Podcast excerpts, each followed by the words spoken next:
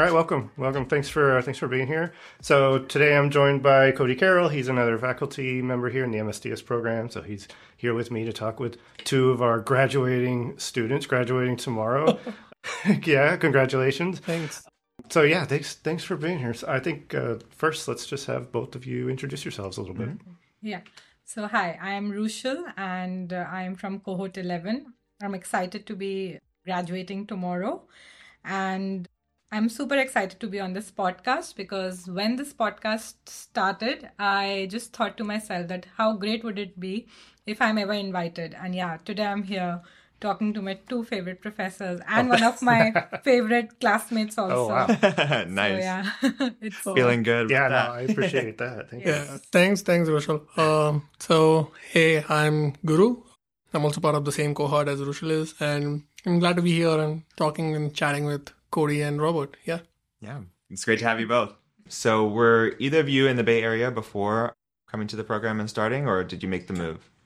Yeah, I don't think we we are both from India, so we just arrived in the Bay Area for the program, and um I think the shift from India to uh, San Francisco has been a little challenging in the beginning. Sure. Like a lot of things, especially the weather, it's really crazy. Yeah. Uh, we both come from like a really warm, warm place, Yes. so getting used to this was really uh, challenging, I would say. But the program and then the staff, uh, the faculty have been really welcoming, so Yes, I agree. it's pretty good. Yeah, for me, the move, like I moved from India to Portland post my wedding, and I stayed in Portland for three months. And then the move to SF was exciting, and I was anxious because Portland is very safe and beautiful. But here I had heard so many uh, like crime stories and everything. So, yeah, it, Mhm. but with the amazing program director like Diane and Aya and Aline and all the faculty, the things were very easy because uh, whatever queries, questions I had, they were always there to answer. So, Oh.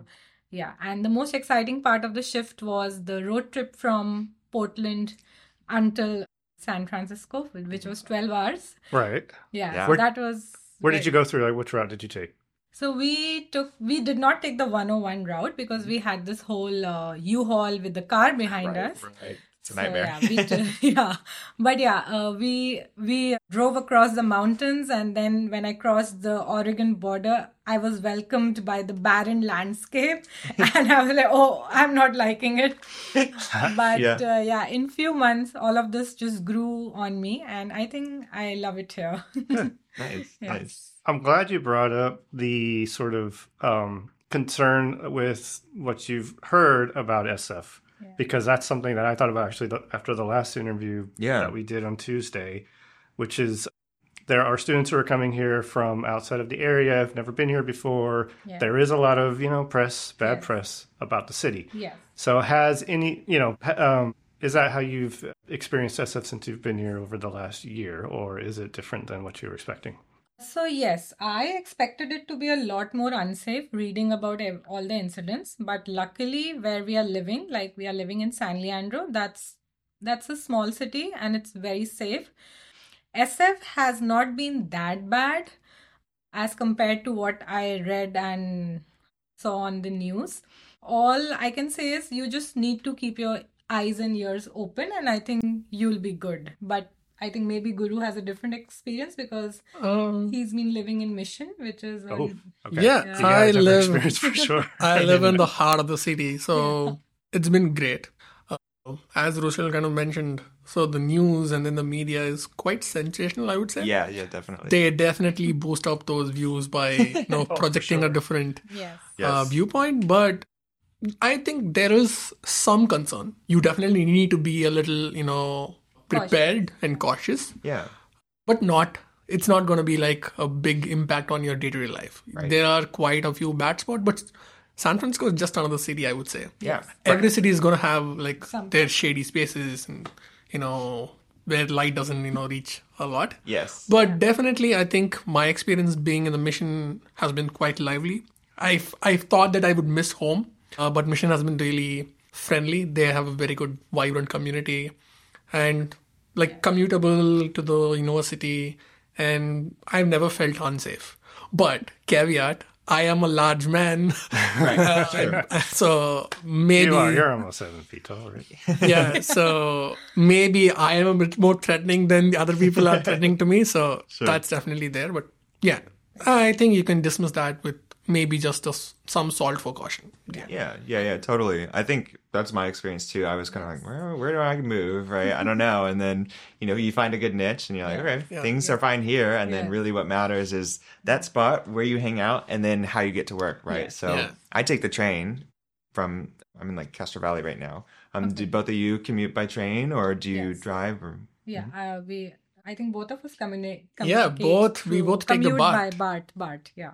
yeah yeah. so and again bart has been said that oh it's unsafe um I don't. Maybe you know not clean etc etc but I, I don't find it that bad It is slightly bad. Like it it's could be better. Christine. Yeah. yeah most of the time like uh, so there is in the media it is they say they say that india is not a clean country but after, Oh, yeah. after commuting in bart for like almost a year i can say india is doing much better in that I would definitely agree. Yeah. yeah. So so my partner says that the BART here is worse or even as bad as some of the local trains back in India. And again, I think it just adds to the allure that it feels like home. So yeah yeah so I don't feel, you know, out of place here at all. yes i Sure. agree Well, I'm- so I've been here in this area for 10 years, right? Mhm. And so, I mean, I don't live in the city, you know, I live in a small beach town. So, Mhm. sure, my experience is a little bit different. But, you know, anytime I have, and I've worked in the city a lot, and I, you know, I come into the city um, quite frequently. And so, you know, it, I just feel like it's it's good to e- ease some fears of people who are just completely unfamiliar with the area. Yeah. And then also, like you said, those articles are all written for a reason. You know, they've all got a very specific Oh, yeah. intention. Yeah. You know, and so sure, like I click on the ones about Texas every once in a while. Oh, yeah, You know? yeah, that I can speak to that. Right, that's something for sure. For me, moving well, Texas, and then where I was in in Davis, also both very hot places. Moving Yeah. here and having to mm-hmm. get used to the colder weather, but it is it's it always is so funny. Like you know, the press about Texas or here or whatever. It's like I go to these places and I'm like, it's not that different, right? It's, Yeah, right. it's never what you you know. Maybe I'm just not going to the places where all the the news is happening, but that's probably a good strategy. Right. You stay out of the tenderloin, right? Right, and right. You'll be Oh, yeah. okay here. So. Yeah. There's this two block area that you probably don't want to step in after the sun's down, but Mhm. yeah. Yeah. Unless you're there for a reason. Unless you're there for a reason. yeah but uh, tenderloin has one of few of the best indian and pakistani restaurants Oh, yeah. yeah yeah so i mean i've been there once or twice and again i would say not that bad Can we but name, can we name drop it? What is it? the restaurant Yeah. Yeah. uh, uh, pakwan i remember one Oh, I've Yeah, heard of it, yeah. It's- Pakwan is pretty good. It's Yeah. it's I think a really good biryani. yes Oh, nice. So pretty good food. Yeah That's awesome. yeah like if you're really craving for that oily indian food it's a must go place I've been to um in Mission actually. I think it's like Udupi Palace. Oh, Udupi Palace is the- is the best. I Yeah. live a block down from it. I oh I I can't. loved it. Oh my Oh, god, yeah. amazing. That's my that's where I go. yeah Yeah. and yeah what yeah what uh, surprised me is that uh, like a lot of non-indian people love the indian food yes. yeah. because i saw a lot of uh, like i don't know how to say it like ma- mm, like yeah non-indian people in indian restaurants so that really makes me happy that oh the indian Mm-hmm. Yeah. cuisine is so We we just rope them in with the spice. yeah Yeah, yeah, yeah. exactly. yeah Gotta Exactly. have the spice. Yeah. Speaking my language, and then also super veggie friendly, right? Yeah. So Oh, yeah. that's a big Yeah. appeal. You know. yes yeah Yeah, speaking about food, I think yeah, SF is pretty good in terms of having good options for food, i agree and you'll never miss. It has a lot of cultural pockets as well, like yeah. Mm. you know, Indian food, Korean food, a lot of lot of Yeah. these. Um, Mhm. japanese food then Yes. ethiopian food brazilian food you name it and they have it yeah. Right. Right. And Mission has one of the best Mexican restaurants. Oh, too. yeah. yeah. Mhm. Oh, Uh, yeah. Yes. Mexican, uh, the Mexican emission is is really nice. Yes, it's yes. it's not it's different style from Texas, but you know, it's still it still is it's just as good, right? Yes. Mhm. Very cool. Well, I guess do either of you have a car? Do you need a car to get around the bay? What do you think about that? Yes. Yes. So most of the area is accessible by BART and Caltrain and everything. But then if you are going on an excursion or you want to go for hiking or just explore the outer areas of the city, then Mhm. you de- do need a car. And yeah, I didn't have a car when I landed here, but yeah, my husband has a car, so yeah, it's convenient for us. Then, like, if we want to make grocery runs or go to Costco or some, you know, like grocery store which sells things in bulk, then I think yeah, car Yeah. is needed. But otherwise, uh, but if you're staying in the city, then you Mhm. don't need a car because Yeah. first of all, parking issues, Yes. and then uh, yeah, and then people just break into the car. I haven't experienced it, but again, I've heard. yeah. So, and if you have a car, do not leave anything out in the Yeah. open, which is visible from the glasses. Yeah. Right. Yeah. Yeah. Windows, yeah. Yeah, I think it's pretty general good advice in most cities. Uh, my my car's never been broken into either in the city, and I actually don't know anybody who has. But still, anytime we do drive into the city and park, we Yeah. make sure there's nothing in there. So. Yes, yes. I've never had it happen. The only time two of my friends have had it happen, but it's it's always like at the Fox Theater in Oakland. Just oh. that, that same spot. I'm like, okay, this is not where you want to park. Yeah. yeah. Yeah, but I think as Rushil said, right? So you typically don't need a car if you're in the city, and like every area is pretty much accessible. You have Muni, you have BART. But, yeah. It's also walkable a lot if you're Mhm. into that. But yeah, I don't have a car. I don't miss having a car. yeah. But getting out of the city, like getting out of SF, let's say, unless you are going to a place which is also connected by BART or Caltrain, maybe you would want to consider having a car. Yeah. yeah. But again, as a student, I've been using Zipcar. Uh, Mm. a lot of those, you know, Rent. rentable cars that you have, definitely a god godsend. But Have you tried the autonomous cars yet? oh yeah, speaking Yeah. of, Oh. uh, Oh, I would love to talk about that. Yeah, first, Yeah. Guru, you said. so Rushil is super excited because she's she's a veteran. I think she has uh, ten plus rides on cruise. no, now. no, no, no. Unfortunately, no, because I live in San Leandro.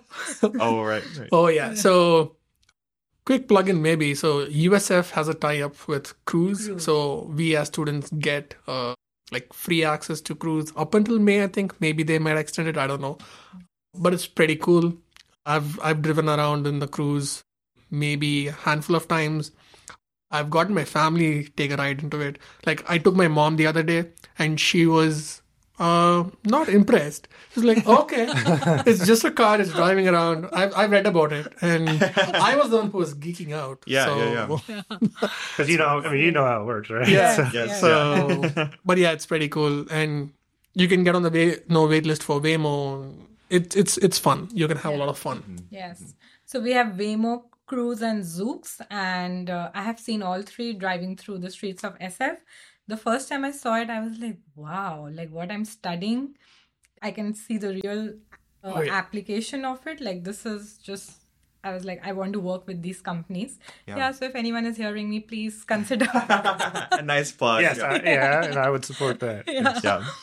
So then I got to try cruise, uh, and uh, I sat in the car. Only three people were allowed. We sat. They had like cameras recording us.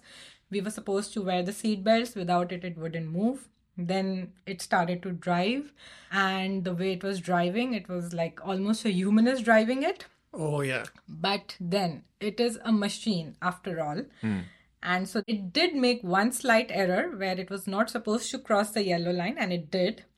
But uh, there were many people who were trying to test it, whether it's, you know, will it stop if someone comes in front? So, yeah, we Right. experienced people randomly coming in front of it and doing things like that. But there it was really good. It The response was quick, it Yeah. stopped. But, uh, but again, since uh, a human is not driving, so right now it does not have that, it can experience of a human driver. So it was driving pretty slowly like where Sure. i would have reached from 363 to embarcadero in like uh, less than 10 minutes if if a, with a human driver. But with a cruise it took like 10 to 12 minutes. Oh. but otherwise it, it it did great. And to sit and actually experience and like yeah i was too geeking out because i knew what is happening on the back end. Hmm it was amazing. Yeah, Yeah. Super cool.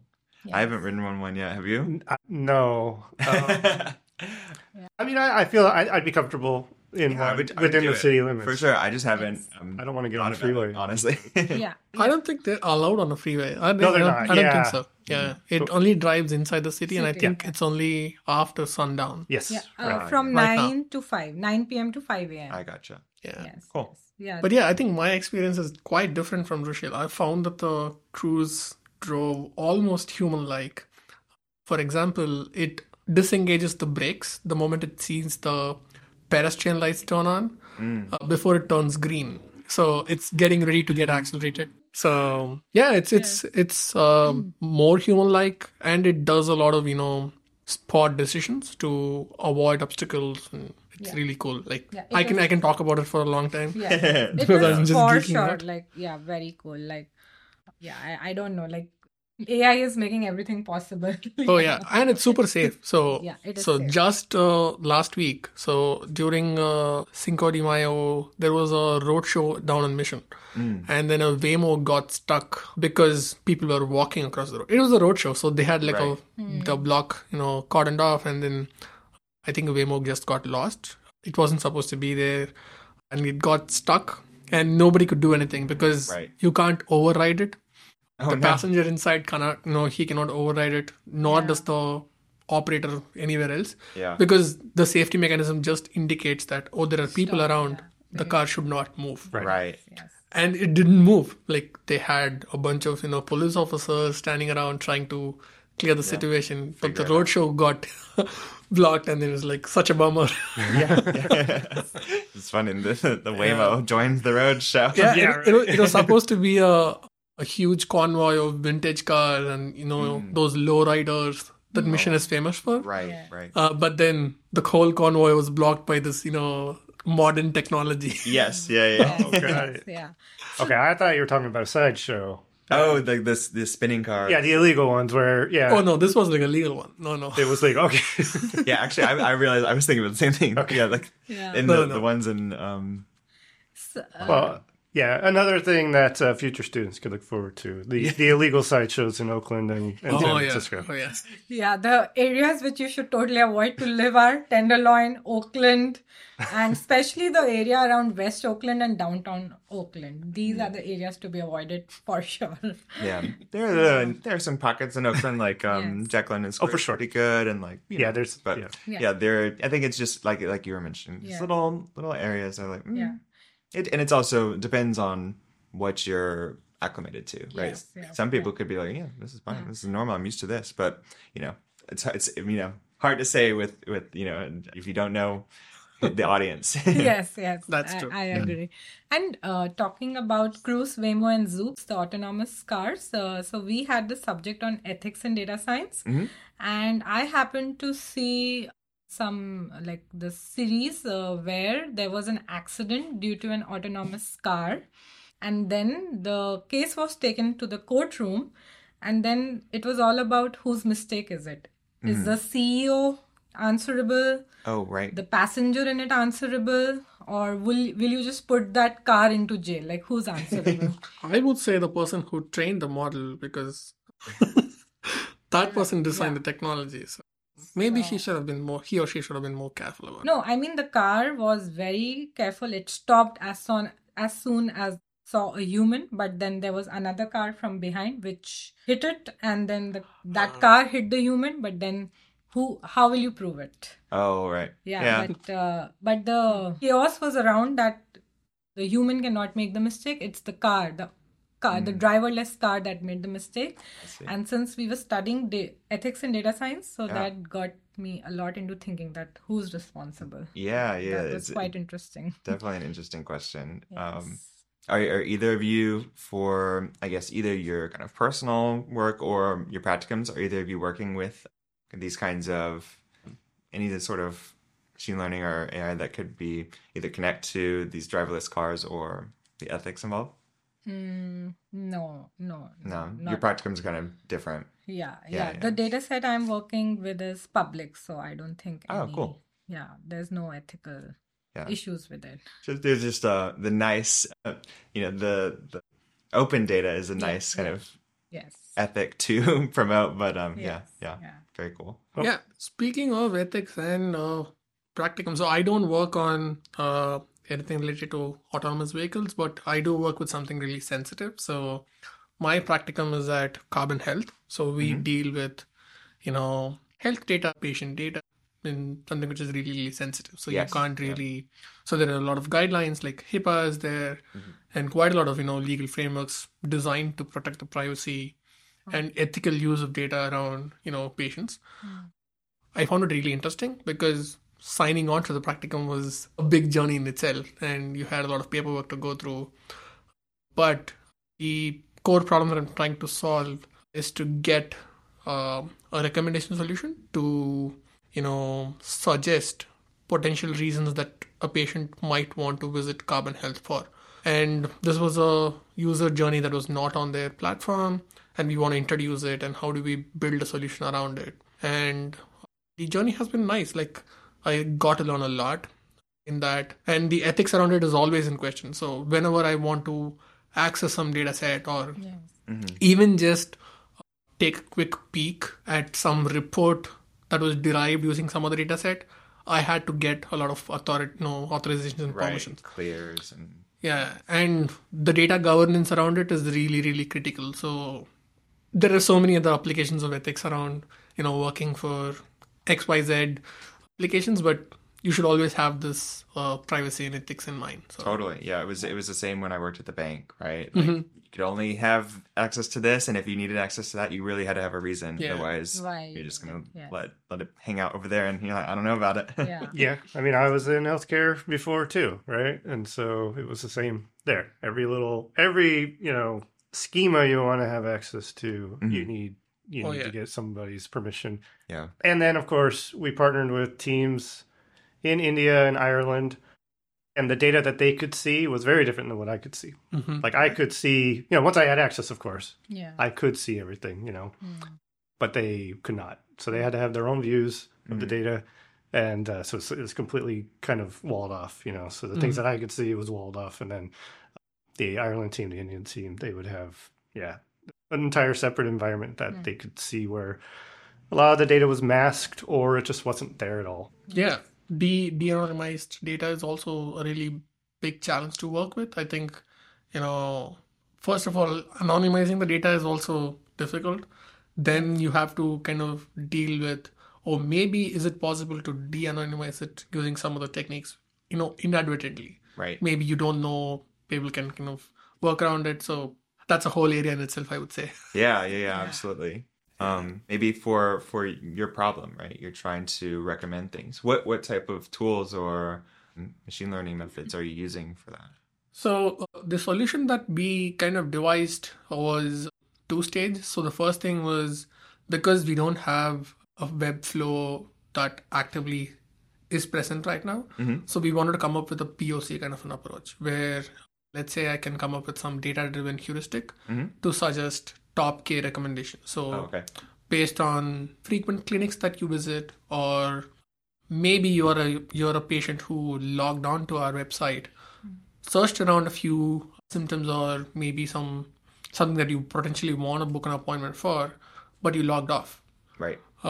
maybe you don't have the time to do that right now or maybe your time doesn't uh, play well with the availabilities in the clinics right now anything like that we try to resuggest that or you know suggest options which are most frequently booked in the clinic or people like you so there are different stages that you can you know segment it based on Yeah, yeah. so the top two segments that I currently work was one for the location. So we have different clinics. So what could be potentially suggest to people who are landing into our clinic pages for the first time? So there was one approach. The other one was basically visits, right? So you visited and then you got back. Maybe you want to book the same thing that you searched before. So that mm-hmm. can basically just be a quick speed up of the Yeah. process. So that was the other thing that we wanted to test out. And once we had these POCs, we wanted to move on to the experimentation stage because testing it out is gonna give us a lot of metrics that we can, you know, sell to business saying, right now this is not there, but maybe introducing this is gonna have a better UX for the customer.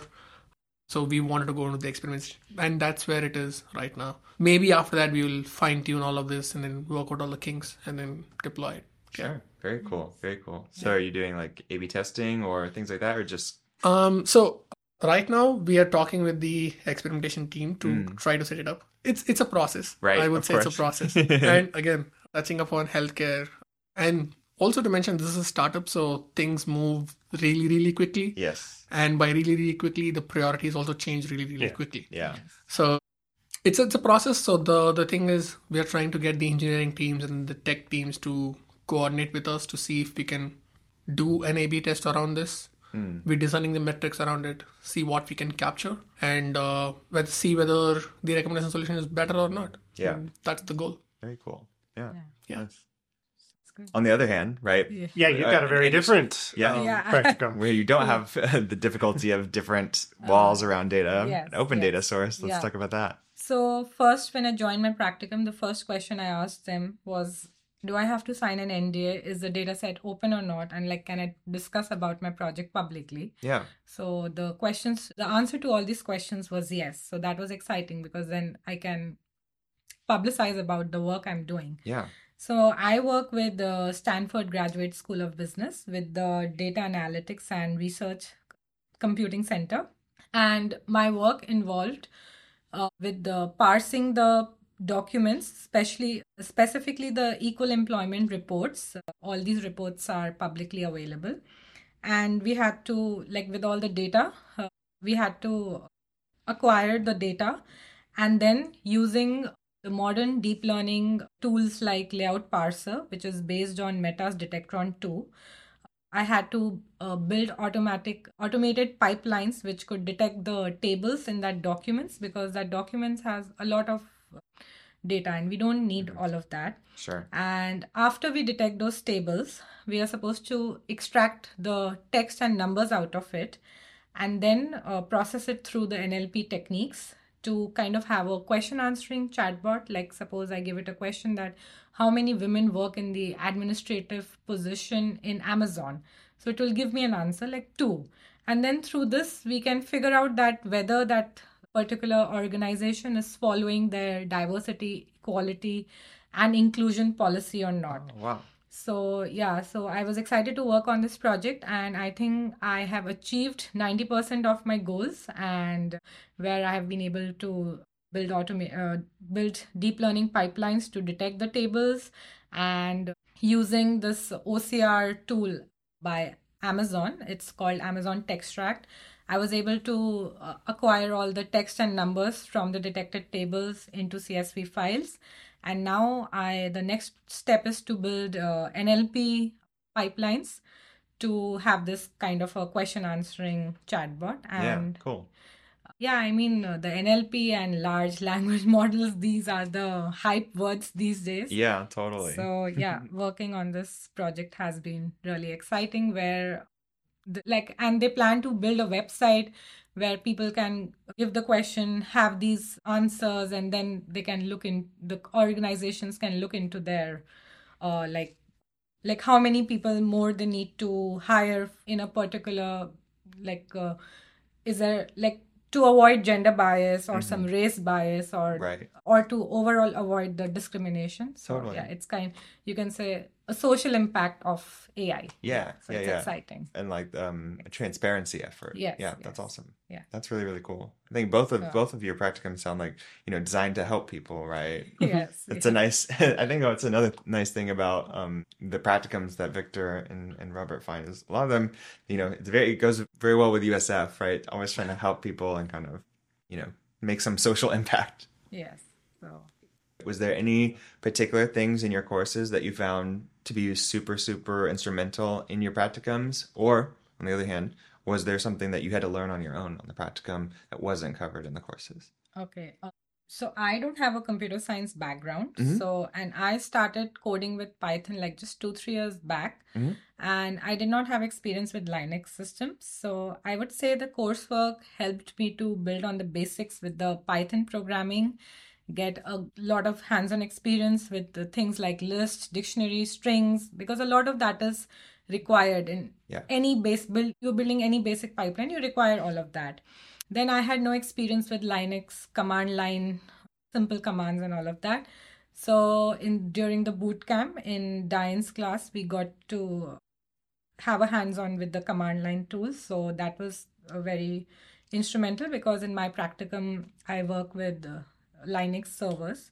So, uh, so these were the, and yeah, also the EDA class was very important before we started the practicum because you have to do data visualization and uh, those things. But uh, the things that were not covered before I started my practicum were some knowledge around deep learning models, but but I had some prior work experience in that, so that was not that much an issue. But then fine tuning it was like was something I had to learn in my practicum, which was exciting because I got to learn something new. Uh, yeah, these other things were as we were covering in class, all that knowledge was transferable to what I was doing in my practicum, especially building creating new environments, storing all the libraries that you need in a YAML file, and then you can just give that file to your mentor and she can create that environment and your notebooks and everything will run. So yeah, the knowledge was transferable. Awesome. Yeah, um, I would agree with Rushil here. So I think EDA course was really, really important getting to play around with an unknown data set and then trying to see interesting patterns around it yeah. is definitely helpful. So I think you can transfer a lot of those learnings onto any practicum, I would say, not just my practicum. Yeah. But apart from EDA and then the things that Rushil touched upon, I think which was really important in my practicum was uh, data systems, basically distributed data systems, where we got to learn how to handle like a huge amount of data, kind of automate and build data pipelines using Airflow. So that was really useful. So I got to do that. I also got to learn something called DBT on my practicum, which was not exactly covered in my coursework up until that point.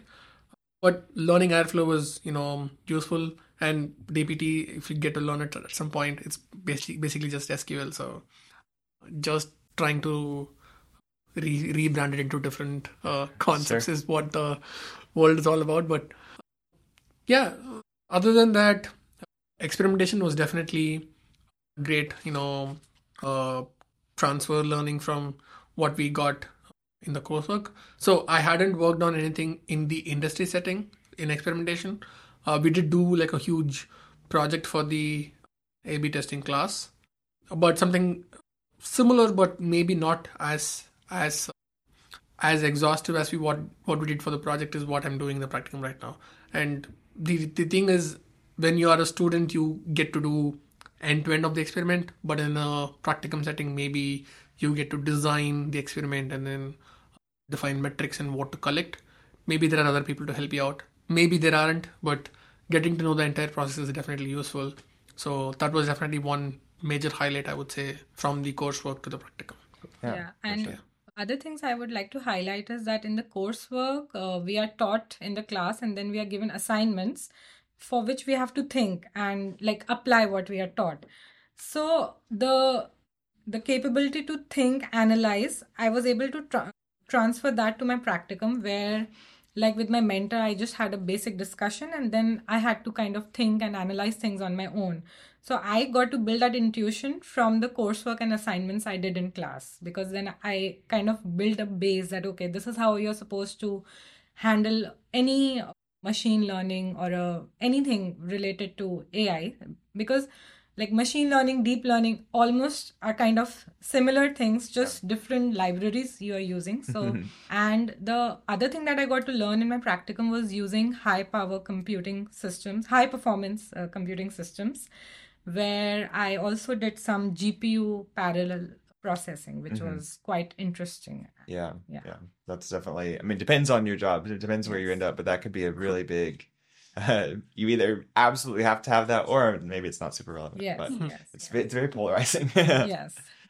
Okay, this is maybe I heard this question asked from students that I interview that are prospective students. Right when when I'm meeting them to see if they come here. It's um how did how does the process work when you uh, try to pick a practicum, right? How do you do you have some say in it, or how did you guys end up um, picking the practicums that you ended up at? So I think the process was streamlined and I would say really well organized. First of all, I would say that having a practicum pro- program, you know, integrated with the course is really, really advantageous. Like looking back is when I realized right now we're in the job hunt phase So getting this practicum, you know, as part of the coursework, as part of the program itself, is really really advantageous. Like people have to have some industry experience to get into it. That being said, uh, getting into your practicum is going to be a really stressful week. Definitely, it's it's going to be a lot of moving parts. You have to make a lot of tough decisions. But at the end of the day, I would say you do have a lot of say in the practicum that you end up at. Uh, there is a process of shortlisting your top choices. There is this pitch week where all the companies that are available to choose will do a short pitch of what you might be working on. You get to pick and choose the projects, the people that you get to work with, the technologies maybe that interest you, and then you have to basically do a rank ordering of them. And you give your list, and then there is this process of trying to match your list with your profile, your preferences, and also you it's a competition right it's it's not it doesn't feel like an actual job hunt but it is a job hunt mm-hmm. so i would say that i was very lucky that i got my choice sometimes some people are you know left feeling a little unlucky but if you if they look back maybe they will feel that their choice is what they actually got mm-hmm. uh, but yeah summing up i would say make your choices really you know count I would say that definitely helps. And also choose projects that you might be really a good fit for, that mm-hmm. you have a lot of interest in. Some of those, you know, practicum selections have interview rounds, like you get to meet with the person that you might be working with, your mentors. You might have actual interviews like coding, some database questions, maybe some ML questions, just to see how how you've been catching up to the program. So I would say be really good at what you want to do and put your best foot forward. So yeah. that really helps. Yeah. But yeah, treat treat it like a job hunt. That yeah. that's my best sure. advice, I would say. I um, completely resonate with Guru's thoughts, and what I would like to add is that uh, yeah. Uh, I was also lucky to get my first choice, and the way I made my choices was that I went through the tech stack of every company that was pitched to us carefully and I matched it what I already know. Because three months into the program, like uh, you are also new to the program, you're learning new things. And then if you choose a practicum with a tech stack you have never worked on, so the matching would be tough because neither will you be confident that you can do this, neither the faculty which is making a match will be confident because at the end of the day, you have to set up a good impression in the practicum you're working because it's then only they want to come back and again hire the students. And another advice for the practicum is that a lot of students were bothered that does the practicum pay or not. And I totally understand that uh, because obviously you're living in a city which is expensive, the fees is a lot, and and if you are getting paid, then it's great. But then this this payment will not make a very huge difference. So I would advise go with the practicum, which has a very good tech stack and is totally fitting to your profile because mm-hmm. it is then, if you don't enjoy the work and you are getting paid, it won't make any sense because when you're going on a job hunt a few months later, you won't be able to explain that, you know, what you did or yeah. get it onto your resume. So, yeah, just think through it carefully and make uh, choices. Yeah, totally. Yeah. I, I totally agree about that, right? Of yeah. course, it's nice to get paid always, but yes. at the same time, you have to think about mm, the long run. Long run. Right? Yes. Like what you're going to get paid in this, you know, negligible compared to what you will in just one year when you graduate. Yes. And then also, if, if picking the right practicum, even if it's not paid, helps you get that job better or helps you get a higher salary in the in where you end up, that's what, you know, is really going to matter. Yes. Yeah. yeah. I should say um, me and Victor. Victor's our um, director of mm-hmm. partnerships. He's the one who brings in all these practicum companies. You know, it was both of ours first year doing matching. Of course, Diane was here. You know, Diane's the program director, so she, you know, she has years of experience in this. So of course, she helped us out.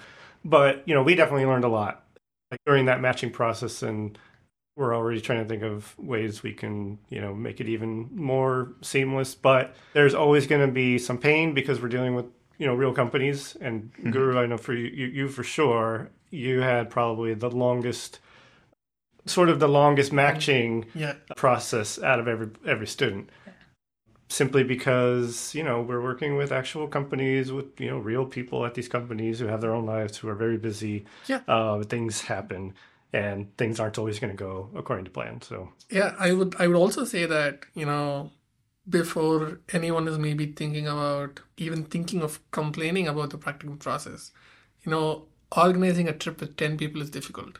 Yes. This is like trying to match 40 different trips with 90 different people Yes. and you get to do this weird pigeonhole problem and I think that's why people you know sort of resort to machine learning algorithms to do this. Yeah. But uh, yeah, it's it's it's crazy. It's difficult, and I, I also like to say that I think I didn't kind kind of hint at this, but the people who are doing this matching, they're also people. They're also Yeah. human. Right. So it's it's stressful for them also. Yes. You might be in a different kind of stress, but they have to make sure that they can satisfy ninety people or hundred people to the best that they can. Yeah. And yeah, as Robert said, there is always going to be a little bit of pain, but it's worth it. It's Yeah, fine. Yeah. Sure. O- over the years, it's going to be oh, it's it's something that I got to work on. So I think I just want to circle back to Rushil's point. Pick something that you might feel really comfortable working at or really excited working for, Yeah. and you'll be good. Yeah, I agree. And it's not only about satisfying 100 students, you have to satisfy those companies too. Right. Because students will leave, but those you have to go back to those companies every year to Yes. get new projects for the new students. Totally. Yeah, Yes. that's right. Okay, cool. Yeah, maybe let's talk a little bit about any advice you would have to incoming students, either who are moving to the Bay Area or who are already here, but just trying to get the most out of the MSDS program, USF, you know, a Okay. new grad school, and Yes, maybe. yeah. What do you What do you have to say to those people? So, first advice about the living situation because a lot of students have approached me about where to live and everything. So, I would say uh, just don't pigeonhole yourself to living in SF that because you want to be close to the campus.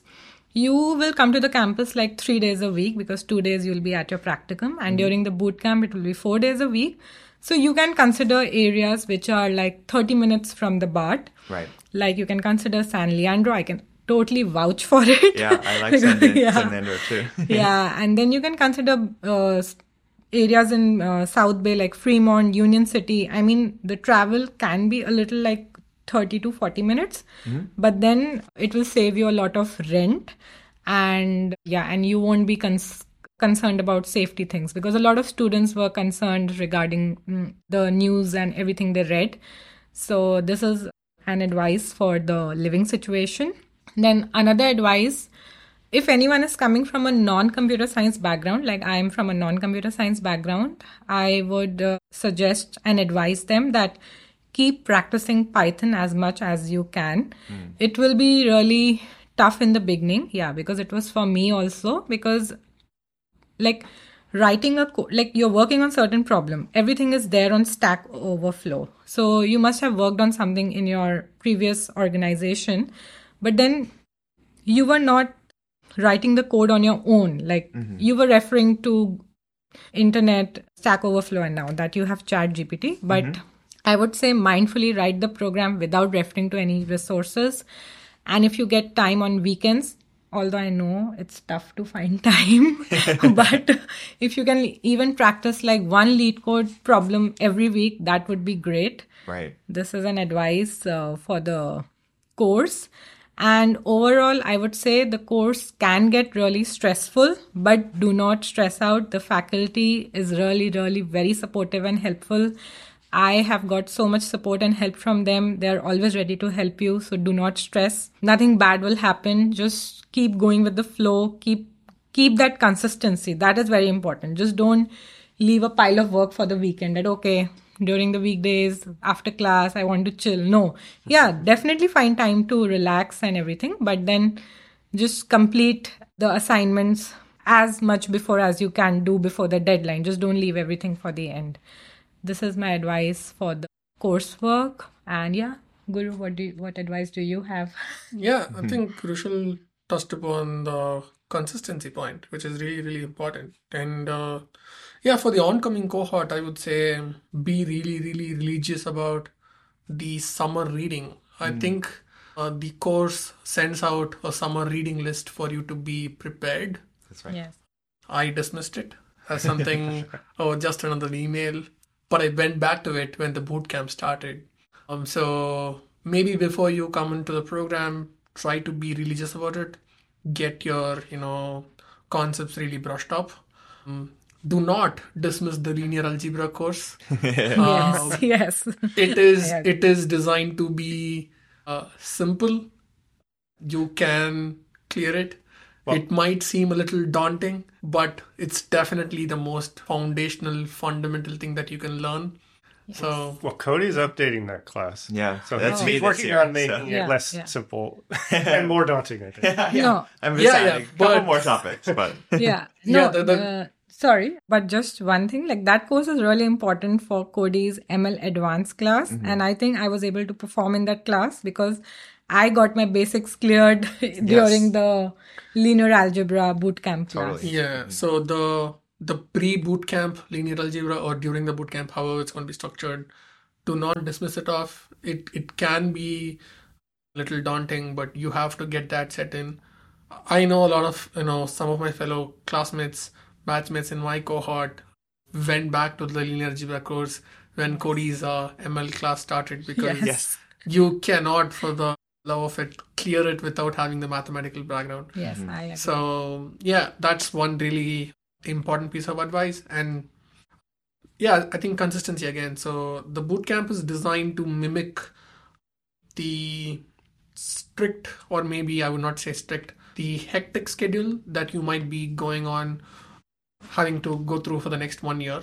So if you can get used to the boot camp schedule, you should be good. yes Yeah. Maybe maybe don't do what I did. Do all the assignments like on the day that it was released. That's gonna give you a lot of stress.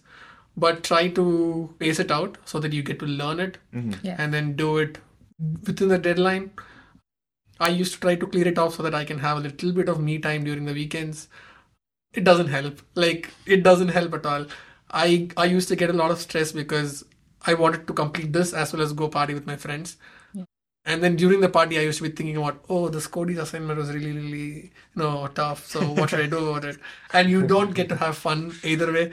So I I think it's better to stick to learning when you're good to learn, and then party when you actually have time. yeah The other piece of advice maybe is to take some stress away from the course by actively participating in some of those fun events that Diane, I, Aline, they Yeah. organize throughout the year. yes Do not miss them. Try not to miss any of them. I missed a few. I think I regret it. I feel a lot of FOMO now that I look back at it.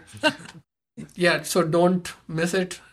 You'll get to know your cohort better. You can, you know, unwind, relax a little bit. yes i agree Also participate in other events all around SF. So even if you live in the city, live outside the city, there are always a lot of events, conferences, meetups Yes. happening throughout the year. I think I got onto it a little bit too late.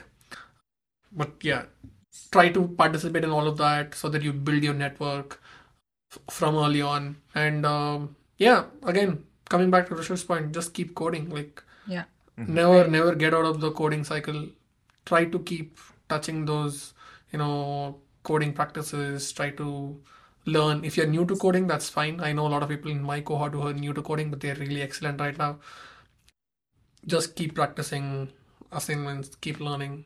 Having a learner's mindset is definitely the only strong advice that anybody can give i, th- I think. Yes. yeah. Yeah, few other advices I have is that for SQL, you'll just have a one credit course, but do not ignore SQL. It's Oh, yeah. a very important part of data science, very important part of all your data scientist interviews.